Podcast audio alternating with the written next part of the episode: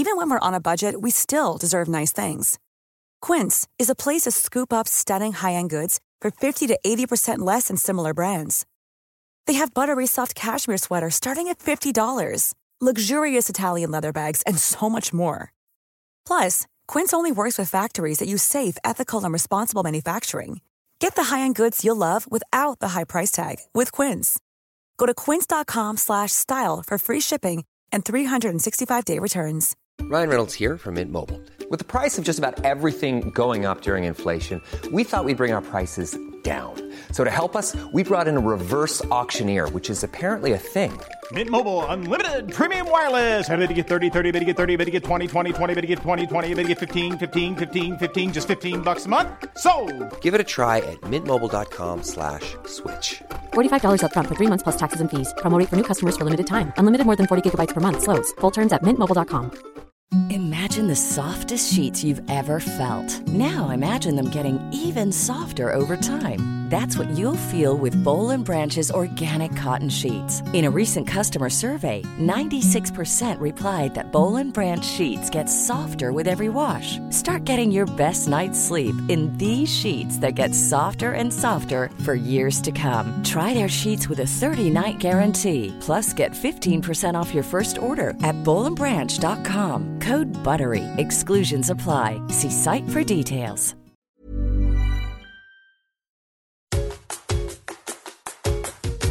Hi, welcome to Parenting the Adlerian Way. I'm your host, Adlerian family counselor and parenting expert Allison Schaefer. Each week, I answer your burning parenting questions to help reduce the stress of parenting one tip at a time. We'll explore Adlerian psychology together and learn methods of child guidance for raising a happy, confident, capable, resilient child. Hi, it's Allison, and welcome back to the podcast.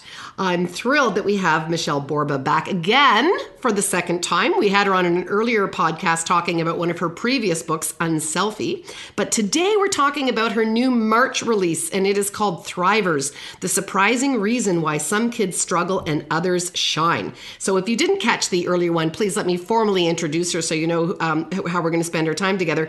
Uh, besides being the author of 25 books, she is an educational psychologist, a former teacher a mom herself, and she has been recognized for offering research driven advice called from a career of working with over 1 million parents and educators.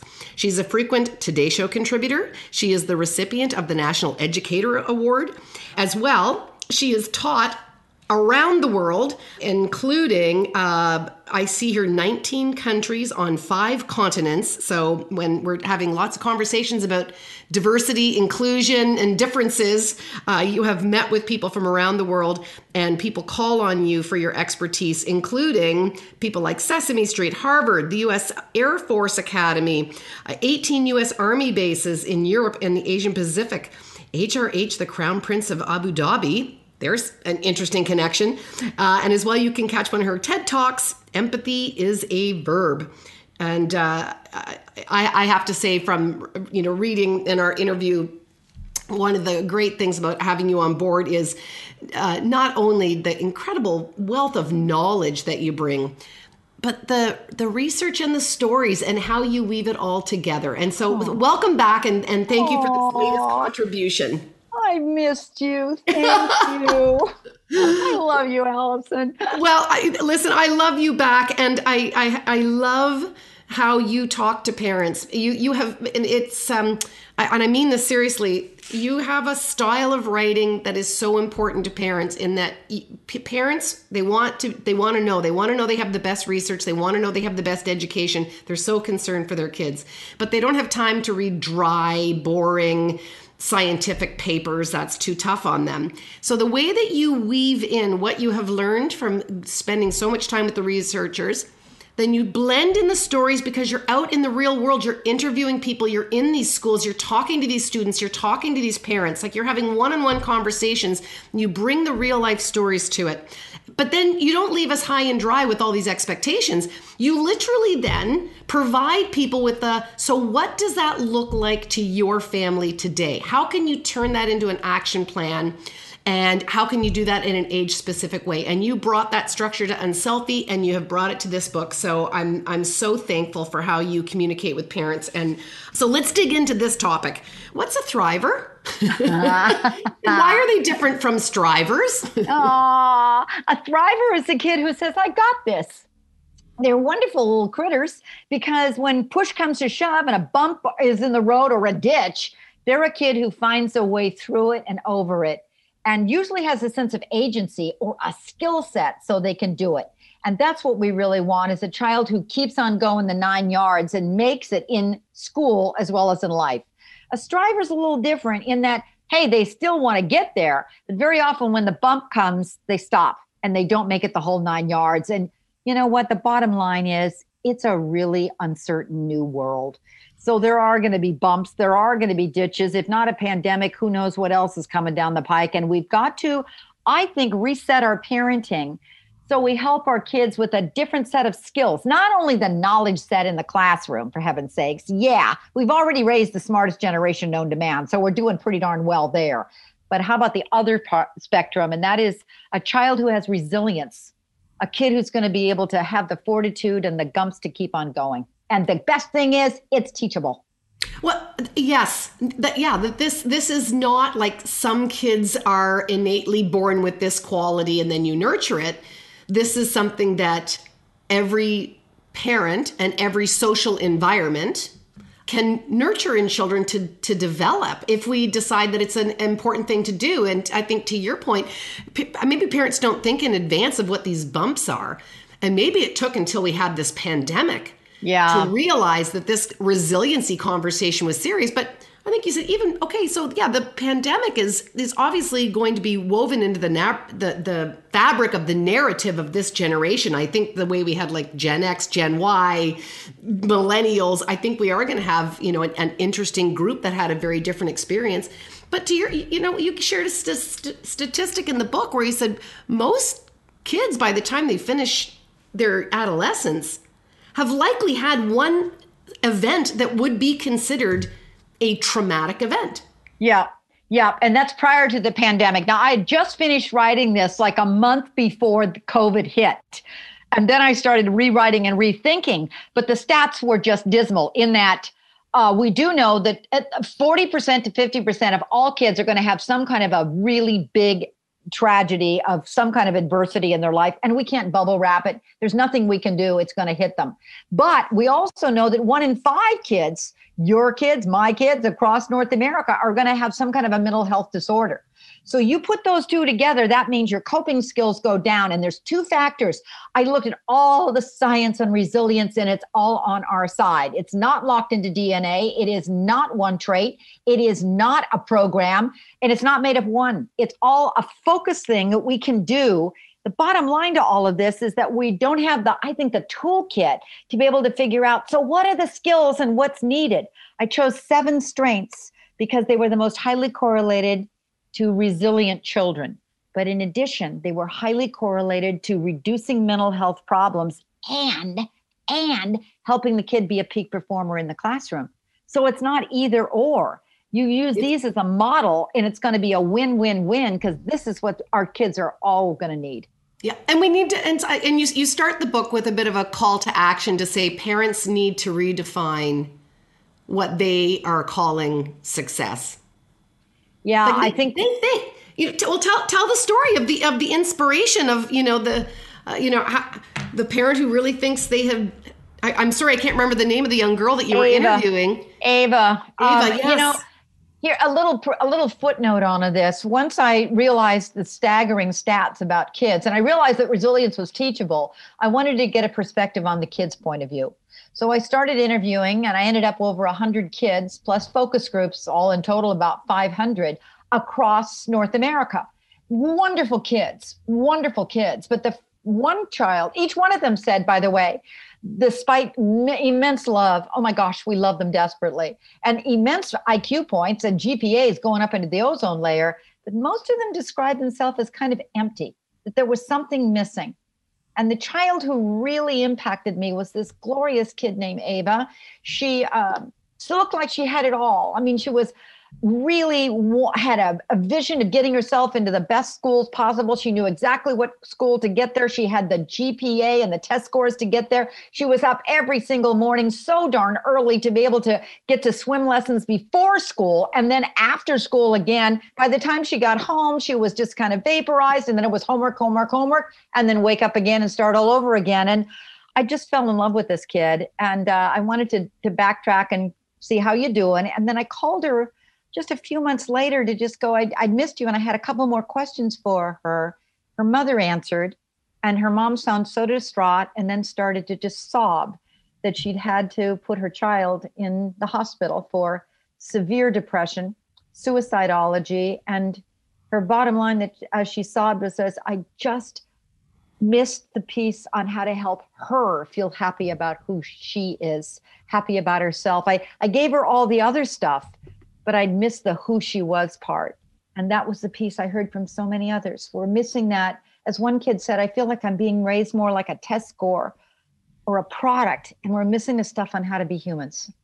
And, it's it's interesting, and um, this this parental checklist of I, I thought I gave you everything. You're in the private yeah. school. I put you in these extracurriculars. I send you on these camp. We take these family holidays to Europe. You're on competitive swim teams. You're you know and and you're suicidal. How can it be? You know I you have so much more than everybody else. And and it's um, it's to your point it's not either or but it's like those are that's wonderful if you can get a foot up that way but what what is it if we don't have this internal eq piece these mm. soft skills these other character traits that you talk about that add up to resiliency I love that the term is the inner stuff. We've given them all the outer stuff, but we're failing to help them learn from the inside out. And one huge commonality of resilient thrivers is that they have agency they have a sense of control over their own life. Now, that doesn't mean you're giving them the car keys. I'm not talking about that. But I mean, they have a skill set. So when a bump does come, they have problem solving, or they can uh, coping skills to be able to calm themselves down, or they have people skills to be able to reach out. We found that there's some really fascinating, ordinary things that make an extraordinary differences in our kids' lives. One of the most interesting that we overlook is hobbies. I asked the kids in middle school, what do you do in your spare time for hobbies? And they looked at me dumbfounded. What the heck is a hobby? Who has time for a hobby?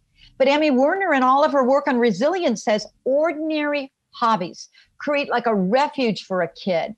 They're like a decompressor. It could be knitting, it could be guitar, it could be woodwork, it could be basketball. But it's a child who seems to enjoy their own company. And those hobbies seem to be decompressors you know and again so here you're finding this research before the pandemic and and look at the kids who if they hadn't spent time investigated or were encouraged or whatever to to pursue a hobby the default was to go to social media right? Exactly and, talk, and that and that's it, what they're doing. And then yes. what happens when they do that the anxiety and stress goes up. Go up. Unless the social media is a with it thing so yeah. how are you doing? And I'm talking to you and I'm looking face to face with you. But we're not. Our middle school kids are more comfortable texting than talking. They're looking down, not up. Now they've spent distance learning most of the year as well. And it's more, more, more. And so the latest studies are now saying they're even more addicted to it. So it just yeah. means if there's one number one is we need to start pulling them back and getting them ready for the real world when it opens up and the, to the new normal.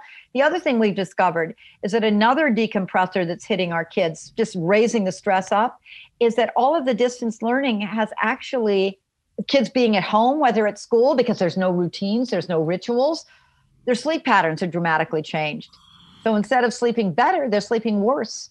Those ordinary things that create resilience, they're they're kind of like on on the reserve mode of hitting the empty mode, and they don't have those things to build them up. That's okay.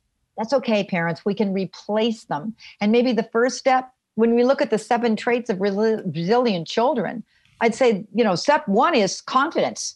Start looking, and confidence to me means you have a strong sense of self understanding. You know who you are. Thrivers think who, not what. So the first thing in Thrivers is a four page core asset survey.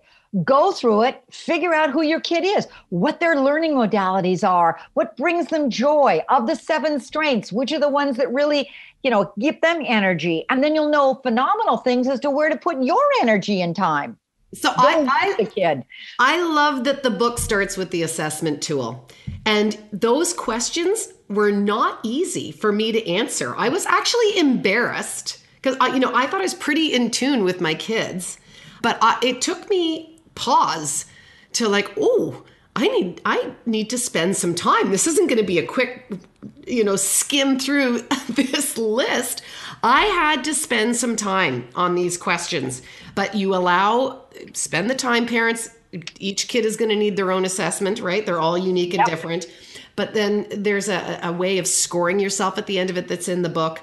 And your recommendation then is the ones that your child scored really high on, this speaks to their strengths. Great. So there's a place that's going to be where they can plug those in and grow and put those as their superpowers to help them along the way.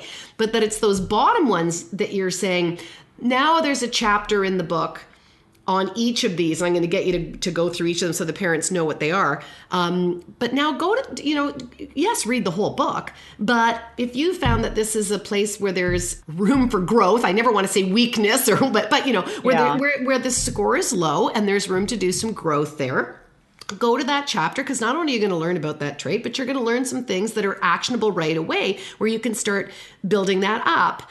Um, and uh, and then this idea that no, no, kid is one character, right? You say there's this multi. Tell tell us about the. Oh, the first question from parents is, do they have to have all seven? No. It's a rare parent who has all seven. The seven are like, here's the superpowers that we do know build and nurture resilience. Each superpower is made up of three skills.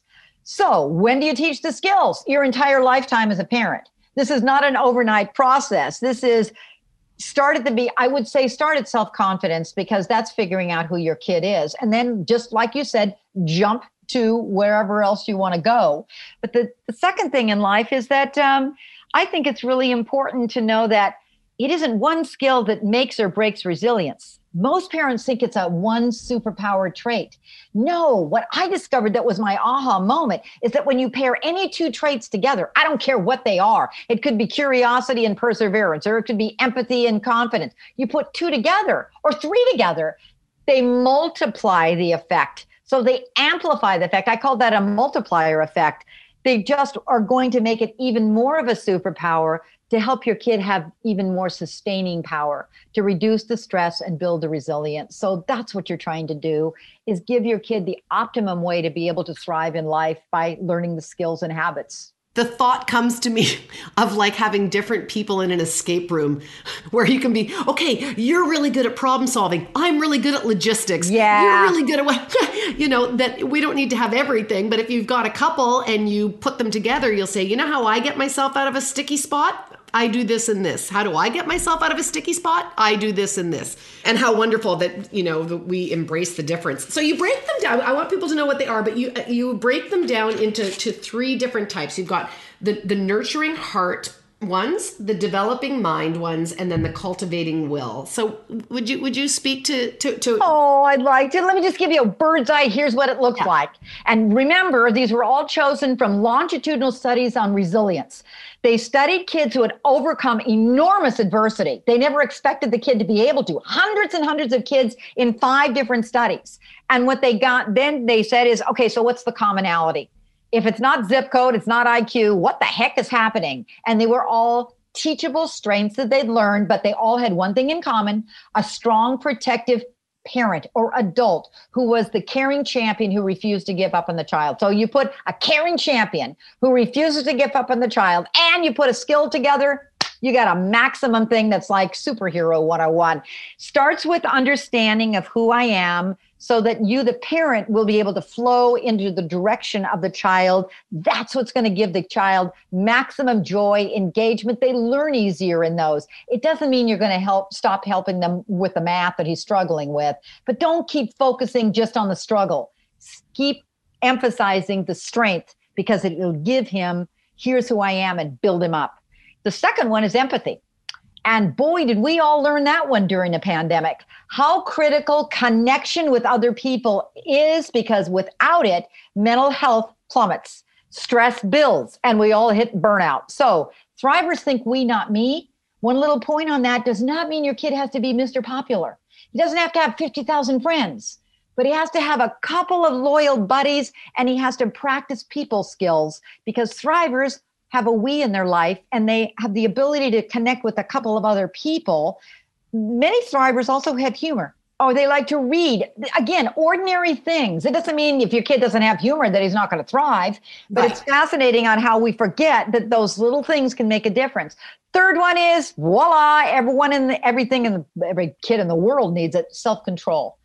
A thriver is the ability to put the brakes on impulses so you can think straight and self regulate.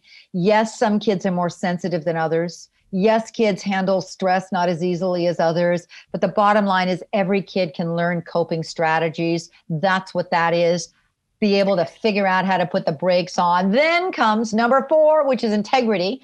Um, and that is really what I was surprised and pleasantly, whoa, this is the wonderful moment to realize is that thrivers have a strong moral code. So when mental adversity comes, uh, or a peer pressure or, or I have to make a decision comes, this kid doesn't have to wiver and wabber. He goes, okay, this is what I stand for. And he can forge in ahead. The stress goes down. And it's really the parent's values planted inside the kid. He's got strong decision making. Five is curiosity. He's a kid who can think out of the box. He's a little problem solver. He's a great little brainstormer. He doesn't mean he has to be an Einstein or a Picasso. Nope, nope, nope. It just means he's got the skills to be able to come up with other ideas. Six is perseverance. I've got grit that I can keep on going, and I don't need a gold star and a trophy to get there, but I'm going to get there. And then seven is the one the world needs is optimism or hope. They can keep the lid on pessimism so it doesn't become so darn pervasive that it robs hope in the child's life. And as a result, he can keep thinking straighter. So there you go. Those are the seven most highly correlated. It's your parenting toolkit from birth to whenever they finally leave you. Wow. And and to your point, you know, about you did all of this prior to the pandemic and and you saw, you know, as a as a a careerist, following families and children and how they were faring, and you had seen an alarming decline prior to the added pressure yeah. um, of the pandemic. And so we've got parents at home, super worried about their kids, worried yep. about online schooling, uh, worried about social connection, tech addiction, um, staying up all night, all you know, all these things that we've just. We, I think they must feel like the wheels have come off so much. Yeah. And um, but you're saying that we can hit the reset button. That this is this is not more than we can manage. That we can we can tackle this in if if not now when for Pete's sakes. Exactly. This is the this is the real aha moment. And the reason we can tackle it is that we're not going to take on the whole thing. We're going to be intentional instead, and we're going to look through it and we're going to say, here's the one little thing this month my family or my kid needs to be able to maximize his potential to be his best self. And I'm going to keep teaching that one little thing or modeling it, mm, modeling it a minute or two a day until my kid really can do it without me. And it all starts, though, I think, with a preface right before it. I interviewed so many phenomenally fascinating people, but when I was trying to figure out why some kids shine and struggle, particularly in a really, really troubling time like the pandemic. I found an elderly woman who ha- was raised in London during World War II. She was a journalist. She was interviewing me, and I said, Okay, let's flip this. You were the one that lived through a blitz. Every single night there's air raid sirens, there's like, you know, bombs going off. You are in living in subway systems. How the heck did you survive when you were six and seven? What kind of stress and trauma did you have? And I remember her just looking at me, and all of a sudden she goes, I don't know. I think I'm fine. I said, and she says, I don't actually remember all of that. I said, How could you not remember? She said, Oh my gosh, I forgot. The moment the air raid siren would come on, and the moment I'd start to hear the bombs, my grandparents would jump up and close the blackout curtains, and then we'd start playing Ring Around the Rosie and sing. I don't remember the air raid sirens or the bombings, I remember my grandparents singing, and I, it was so classically beautiful that the first thing that our children need in adversity is to be able to see somebody get through it. And those grandparents were showing them the calmness. London, once again, London, Anna Freud, remember her way back yeah. when, did the most interesting study. Okay, in London, they wanted to save the children because there's bombings every night. And so many parents were putting the kids onto trains and escorting them out into the countryside and then having somebody, oh, beautiful, beautiful, wonderful people saying, I will save your kids and I will keep them in the country. They can play in the sand, they can run, there won't be any bombings, and then we'll reunite you after the war. So Anna Freud, she researched those kids and the kids who's kept in London during the bombings and the blitz and horror, horrors. Which kid fared better? Which kid was more traumatized? Which kid thrived? Yeah, I'm the- pretty sure being ripped apart from your nuclear family and, sh- and shipped away from your attachment base was probably uh, yep. more more scary yep. than. And despite the fact that every parent went, "Oh my gosh, my child will be saying no," the child needed the parent. They needed the love and the connection of that. Remember that one caring cheerleader who refuses to give up. So that was a a way to say when you start to teach self-control don't teach it unless you're in control yourself go through and and find one strategy there's 50,000 of them in Thrivers. Don't you dare try them all. Your kid will never let you read another book. Instead, you choose one yeah. and you say, I'm going to try doing this myself. And don't just say to the kid who needs it most in your family, you're going to learn it. Do it as a family because kids learn these things best by seeing them, not by hearing about them. That well, that's that is brilliant, and the resiliency piece and the mental health scores for adults are just as worrisome during this. Yeah, um, and there were we, we didn't necessarily get all these uh, skills delivered to us. Um, every I think every generation of parents gets a little bit more educated on uh, the skill of parenting. I think we're parenting better every generation, and um, uh, but it doesn't necessarily mean that we knew what to do or that our parents knew specifically what to do to create optimism. So so let's can we talk about the oh, optimism oh, piece because I think yeah, you, you said you had, you had, some real eye-opening learnings about the power of optimism, and it is very easy in this particular day, not only just because of the pandemic, but also because of all the other things that have happened in 2020. Uh, you know, um, Black Lives Matter, um, and just all the uh, uh, racial inequalities, and it just there. This has been a year where there has been uh, terrorism. I mean, there's just so much going on right now that um, that it it would be easy to be a discouraged society, a discouraged family, a, a discouraged family leader, and for our kids to pick up on that. Um, so talk about how we can how do you find optimism when seemingly everything's falling apart in our society? Uh, well, first of all, you get in, step into your children's shoes and realize the need for it. You nailed it. This is a population of kids who have watched George Floyd live murder on TV and a daily death count. And after a while, that can get to you. The goal is not for us to try to raise Pollyannas. I mean, for heaven's sakes, the kid does need a reality base and he needs to know, yeah, these are tough times. But every kid needs to know, but we're going to get through it. And the first step is to know why it matters. Scientists have been trying to figure out this thing called pessimism versus optimism for quite a while.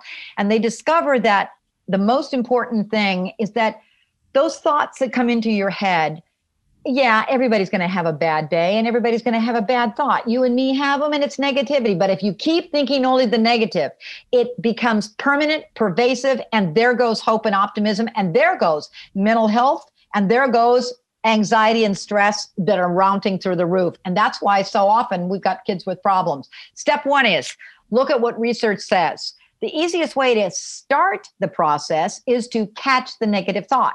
And how you catch the negative thought is figuring out what the heck to replace it with. If kids don't know what a replacer concept is or a power statement, here's how they get it come up with one yourself, mom or dad. And if you can come up with one that you model just walking around the house and pretend like you're having a bad day, just fake it. Uh, you probably are having a bad day. So go ahead and say it.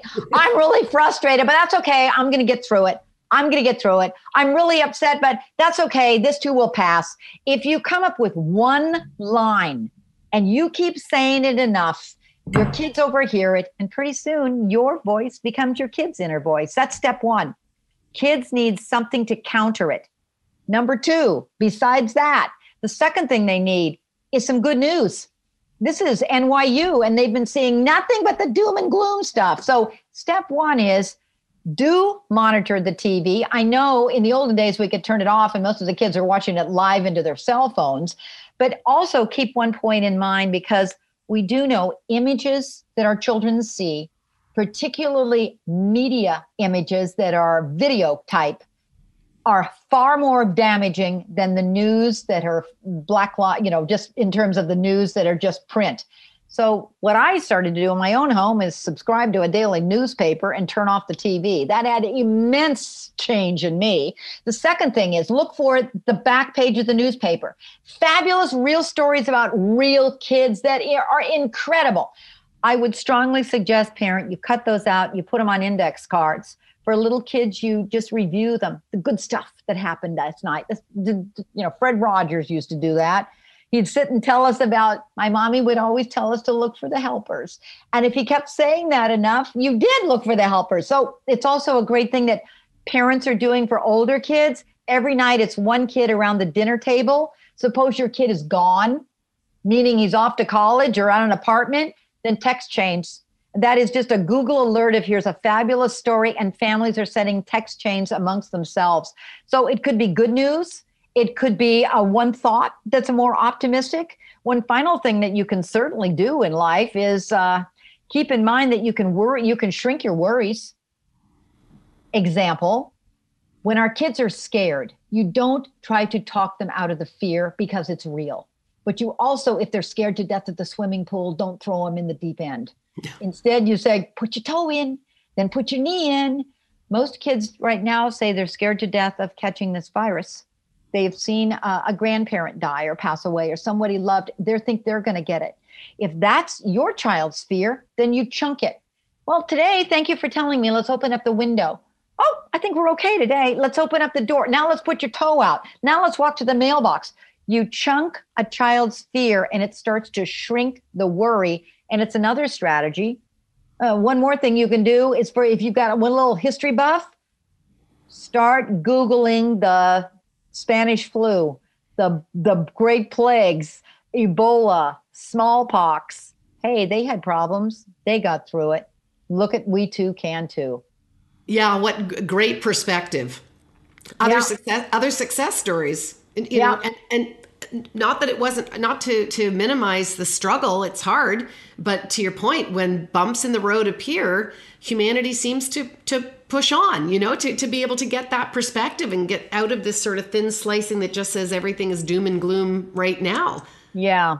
And if we keep looking at the doom and gloom stuff, we're going to be doomed ourselves. You know, I was talking to a group of high school, a high school English teacher, sophomore high school, I swear, uh, very sharp kids. And, and I was asking her, what kind of books are you reading to your kids that help them? She goes, Oh, you wouldn't believe what my sophomore class asked me to read the other day out loud. I said, Okay, you want to play 20 questions? She says, I'm going to win. You will never, ever guess this in a million years. I said, Okay, I give up. What is it? Alexander and the terrible, horrible, no good, very bad day. I said, You're kidding. She goes, Nope. Every kid said, Please read it. We need to be, we need to hear the good stuff and remember that Alexander got through it. That's what kids are craving. Those good old stories. And it doesn't have to be ones that you read way back when, but many kids cloudy with a chance of meatballs. Get back to the olden days and help them reel out uh, Ned. Ned, unfortunately, instead of unfortunately, there was a fortunate. That's for perfect for little kids. Fortunately, by Remy Charlip. Our Ah, children my- need to find hope. My daughter is now, uh, my eldest daughter is now 28, but she came and spent a week with me um, last week. And um, she said, Can we watch some musicals? I want to watch like Bye Bye Birdie or something just, you know, fun and light and things that you can sing along with and you know every word and it's it's comforting and it's light and it's, you know, and it's reminiscent of easier days and it was like what a great way to self-soothe. Well, I mean, what a great what a great way to to laugh, lighten up. Exactly. Exactly. You know, the other thing that one of the reasons children's and our anxiety is going up is because of this thing called uncertainty. But one way to put that back in is any kind of ritual. I don't care what the ritual is. If it gives the kid refuge, it could be watching musicals. It could be cookie baking. It could be, you know, basketball hooping or walking or bicycling. But if you do it at the same time every day, for instance, a Zoom call with grandma, or it could be your 10 o'clock uh, learning buddy to go flash your flashcards. Chuck it into your daily schedule. It really helps reduce the uh, uncertainty for your kids. So i have to share a story and maybe you know this but between your story of the the the um, uh, bombings and uh, and the need for ritual so there's a famous story that I heard on somebody else's podcast, and I'm sorry that I can't give it better credit than that, but maybe people will know because I guess it's a bit of a famous story. But it also had to take place during the war, and um, it was a group of Girl Scouts um, that were with their uh, Girl Scout leaders, but they were so not with their families. But I guess they were then put into a concentration camp, not with their families, but with their brownie friends and the brownie leaders. And the brownie leaders made the girls do their brownie rituals every day. So even though they were in these concentration camps, they still were sat upright and they still did the little thing that you say before you had your meal, except for the meal was this horrible concentration food camp. And they were still meant to say thank you after and use your manners and how to wash your bowl out and all. And some people thought like this is horrible. These kids are in these terrible conditions and you're still making them sit upright and use their oh, manners and everything brilliant. else. And these kids thrived because they were still doing their rituals rituals. They were still doing their customary. It was the thing that anchored them, tethered them, um, and they uh, and they managed well psychologically in those terrible conditions when they were fin- finally released. So I'm sorry. I wish I could remember the the, the woman who who wrote about that experience, but um, but I think it's another powerful example of the need the yeah. need for ritual, how, however yeah. however small it is. Yeah. Oh, exactly. Now, Emmy Werner would say rituals such as um, there's another famous story like that. Uh, each chapter in Thrivers has a story about a real child and how they faced obstacles and bounced back. A couple of stories that I love uh, the one on Michael Phelps, the most decorated Olympic athlete in the world. And he had ADHD, had a very tough time in a classroom, was told by a couple of teachers he wasn't going to make it. He was put on behavior medication. He couldn't find a way to reduce his energy until he found a swimming pool. The swimming pool was his savior, but he also said it's the other savior, that was his coping strategy. The other one was his mom. The mom who had a signal for his for her son, which was to make her her her hand go into a C, which meant calm down. They learned calm down strategies outside the pool, like when it looks like you're starting to get agitated, then you take slow, deep breaths. But when I'm in the stands and I put a C up, it just means between you and me, you need those slow, deep breaths. Gradually and gradually, obviously, he became more and more successful, released through the energy, and did well. Ruby Bridges, you remember, I don't know if you remember her, but during the United States, during the 1960s, desegregation came through and she was the six years old the only black child in an all-white school now set in for desegregation to walk in every single day. Can you imagine? You're six walking in every single day to first grade as the only black child in an all-white school having to be escorted by federal marshals and every day screaming screaming mobs. And uh, she said two things helped her that whole year one of them was Mrs. Harvey, once again, the champion champion, the caring adult teacher. The, the, the parents wouldn't allow their children, their white kids, to be put in the classroom with her. So she also had to sit every day in it all by herself in a classroom with Mrs. Harvey, who she grew to love because Mrs. Harvey loved her and kept her, we're going to get through this, Ruby. But the second thing Mrs. Harvey said one day when Ruby was coming in, she paused at, outside when everybody was spitting and screaming and yelling at her, she paused, she looked serene, and then she walked back in. And Mrs. Harvey said, What were you doing out there, Ruby? She said, Oh, I was praying to God to help those people so that they to help them because they're being so unkind. Her grandmother had taught her prayer, and she said it was prayer that sustained me. Once again, it could be a swimming pool, it could be prayer, it could be a hobby, it could be your sense of humor it could be friends. Ordinary things can make extraordinary differences. You put those together with a skill set of how to brainstorm or how to make good decisions or how to stay cool and calm or how to do one, two breathing, any of the skills and thrivers.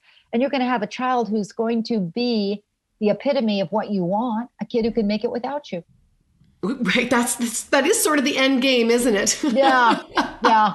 And there is i think you said there's like there's 300 of these different activities. And to your point not that we all need to like do all 300 Oh, of them no, and do them yeah. tomorrow but to have an assortment and again like the, the uh, this is an appreciation again to to what you offer parents.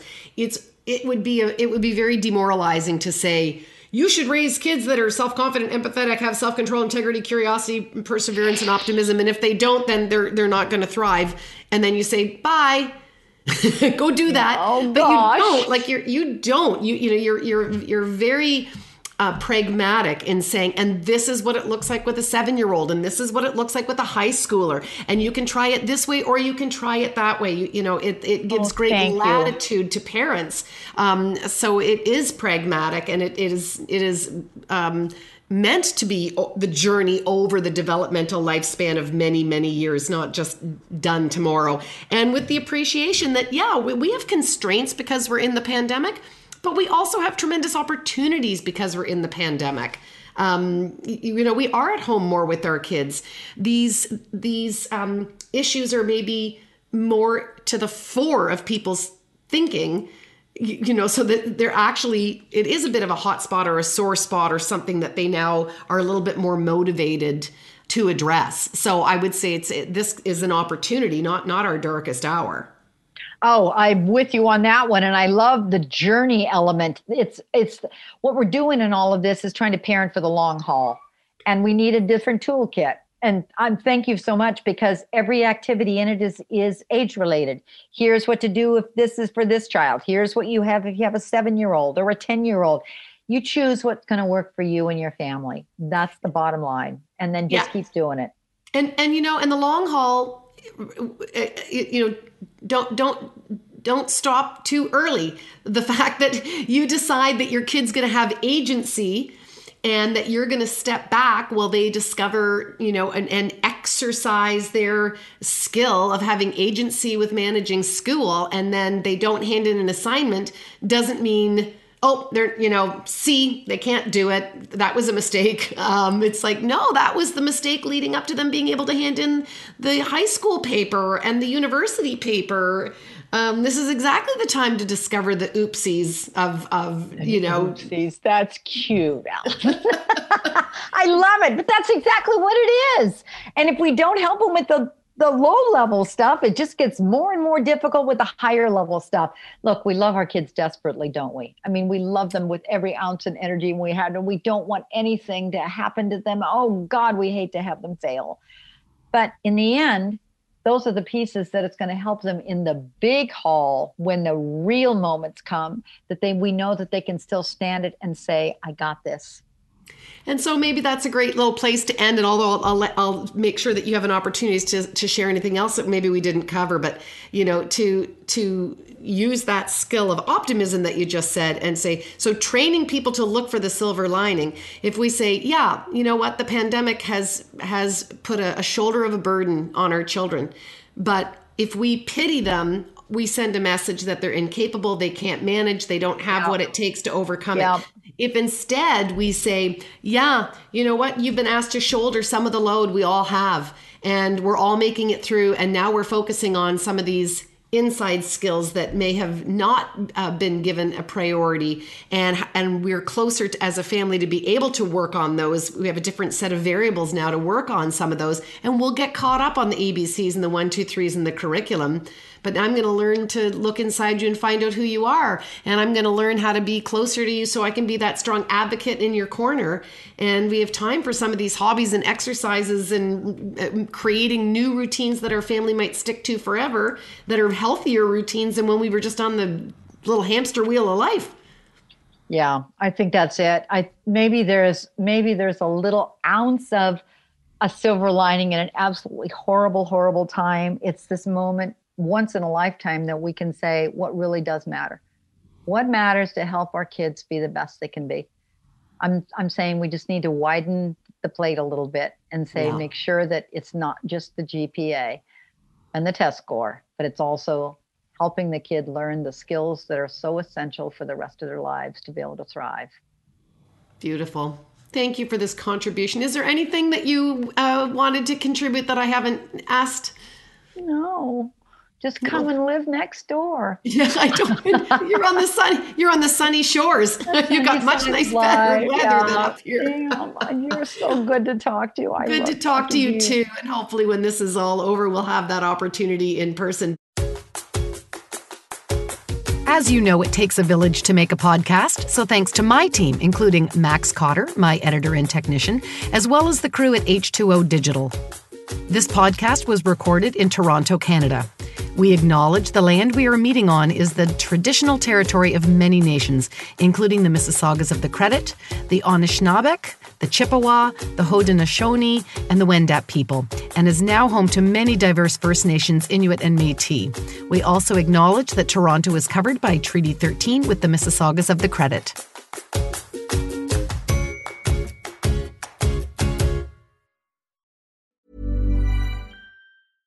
Imagine the softest sheets you've ever felt. Now imagine them getting even softer over time. That's what you'll feel with Boll and Branch's organic cotton sheets. In a recent customer survey, 96% replied that Boll and Branch sheets get softer with every wash. Start getting your best night's sleep in these sheets that get softer and softer for years to come. Try their sheets with a 30-night guarantee. Plus, get 15% off your first order at bollandbranch.com. Code Exclusions apply. See site for details. Even when we're on a budget, we still deserve nice things. Quince is a place to scoop up stunning high-end goods for 50 to 80% less than similar brands. They have buttery soft cashmere sweaters starting at $50, luxurious Italian leather bags, and so much more. Plus, Quince only works with factories that use safe, ethical, and responsible manufacturing. Get the high-end goods you'll love without the high price tag with Quince. Go to quince.com slash style for free shipping and 365-day returns. When you make decisions for your company, you look for the no-brainers. If you have a lot of mailing to do, stamps.com is the ultimate no-brainer. Use the stamps.com mobile app to mail everything you need to keep your business running with up to 89% off USPS and UPS. Make the same no-brainer decision as over 1 million other businesses with stamps.com. Use code PROGRAM for a special offer. That's stamps.com code PROGRAM.